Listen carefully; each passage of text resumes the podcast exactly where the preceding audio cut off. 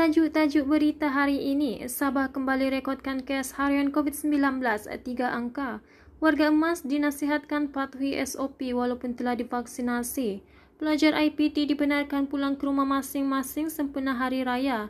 DAKEN 2021 bakal dilancarkan dalam masa terdekat. Penerjun kebangsaan teruja jalani latihan pertama di Tokyo.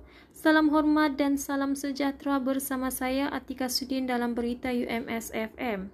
Sabah kembali merekodkan kes harian COVID-19 3 angka selepas 3 hari mencatatkan kes 2 angka dalam tempoh 24 jam. Menurut Ketua Pengarah Kesihatan Tan Sri Dr. Noor Hisham, sebanyak 131 kes harian COVID-19 dilaporkan di Sabah menjadikan jumlah kumulatif COVID-19 di Sabah ketika ini sebanyak 58,047 kes. Warga emas yang telah menerima suntikan vaksin COVID-19 diingatkan untuk terus mematuhi prosedur operasi standard SOP memandangkan mereka masih berisiko untuk dijangkiti. Menurut Tan Sri Dr. Noor Hisham, warga emas perlu menggunakan pelitup muka apabila keluar rumah serta mengamalkan penjarakan fizikal kerana vaksin berkenaan berkesan selepas 2 minggu suntikan dos pertama. Katanya mereka yang dijangkiti selepas divaksinasi hanya mengalami gejala ringan selain ia tidak membawa mudarat dan mampu untuk diselamatkan. Lebih 100,000 pelajar institusi pendidikan tinggi IPT yang kini berada di kampus dibenarkan pulang ke rumah masing-masing sempena cuti Hari Raya kecuali Sarawak. Menurut kenyataan Kementerian Pengajian Tinggi KPT, perkara tersebut diputuskan pada mesyuarat sidang khas Majlis Keselamatan Negara MKN. KPT memaklumkan pergerakan pelajar di setiap IPT akan dilaksanakan secara berfasa bagi memastikan pergerakan terkawal. Tarikh pergerakan pulang ke rumah masing-masing ditetapkan mulai 7 hingga 12 Mei, manakala tarikh kembali ke kampus bermula 15 hingga 20 Mei.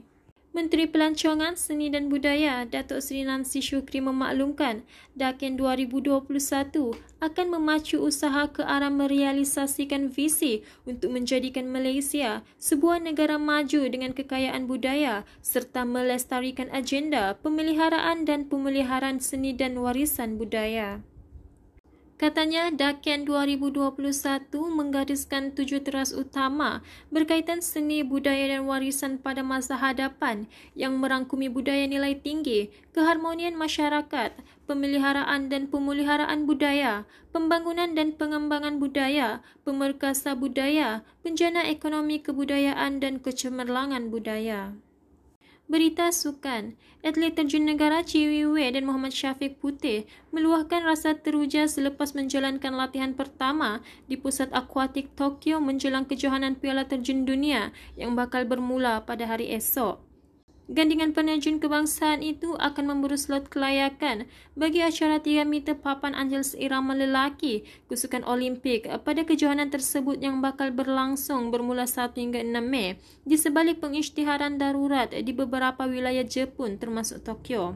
Iwe berkata prosedur operasi standard SOP yang ditetapkan penganjur sangat baik bagi menjaga keselamatan walaupun perlu sentiasa berada di kawasan kuarantin serta tidak boleh keluar meninggalkan pusat kuarantin bagi mengelakkan jangkitan COVID-19.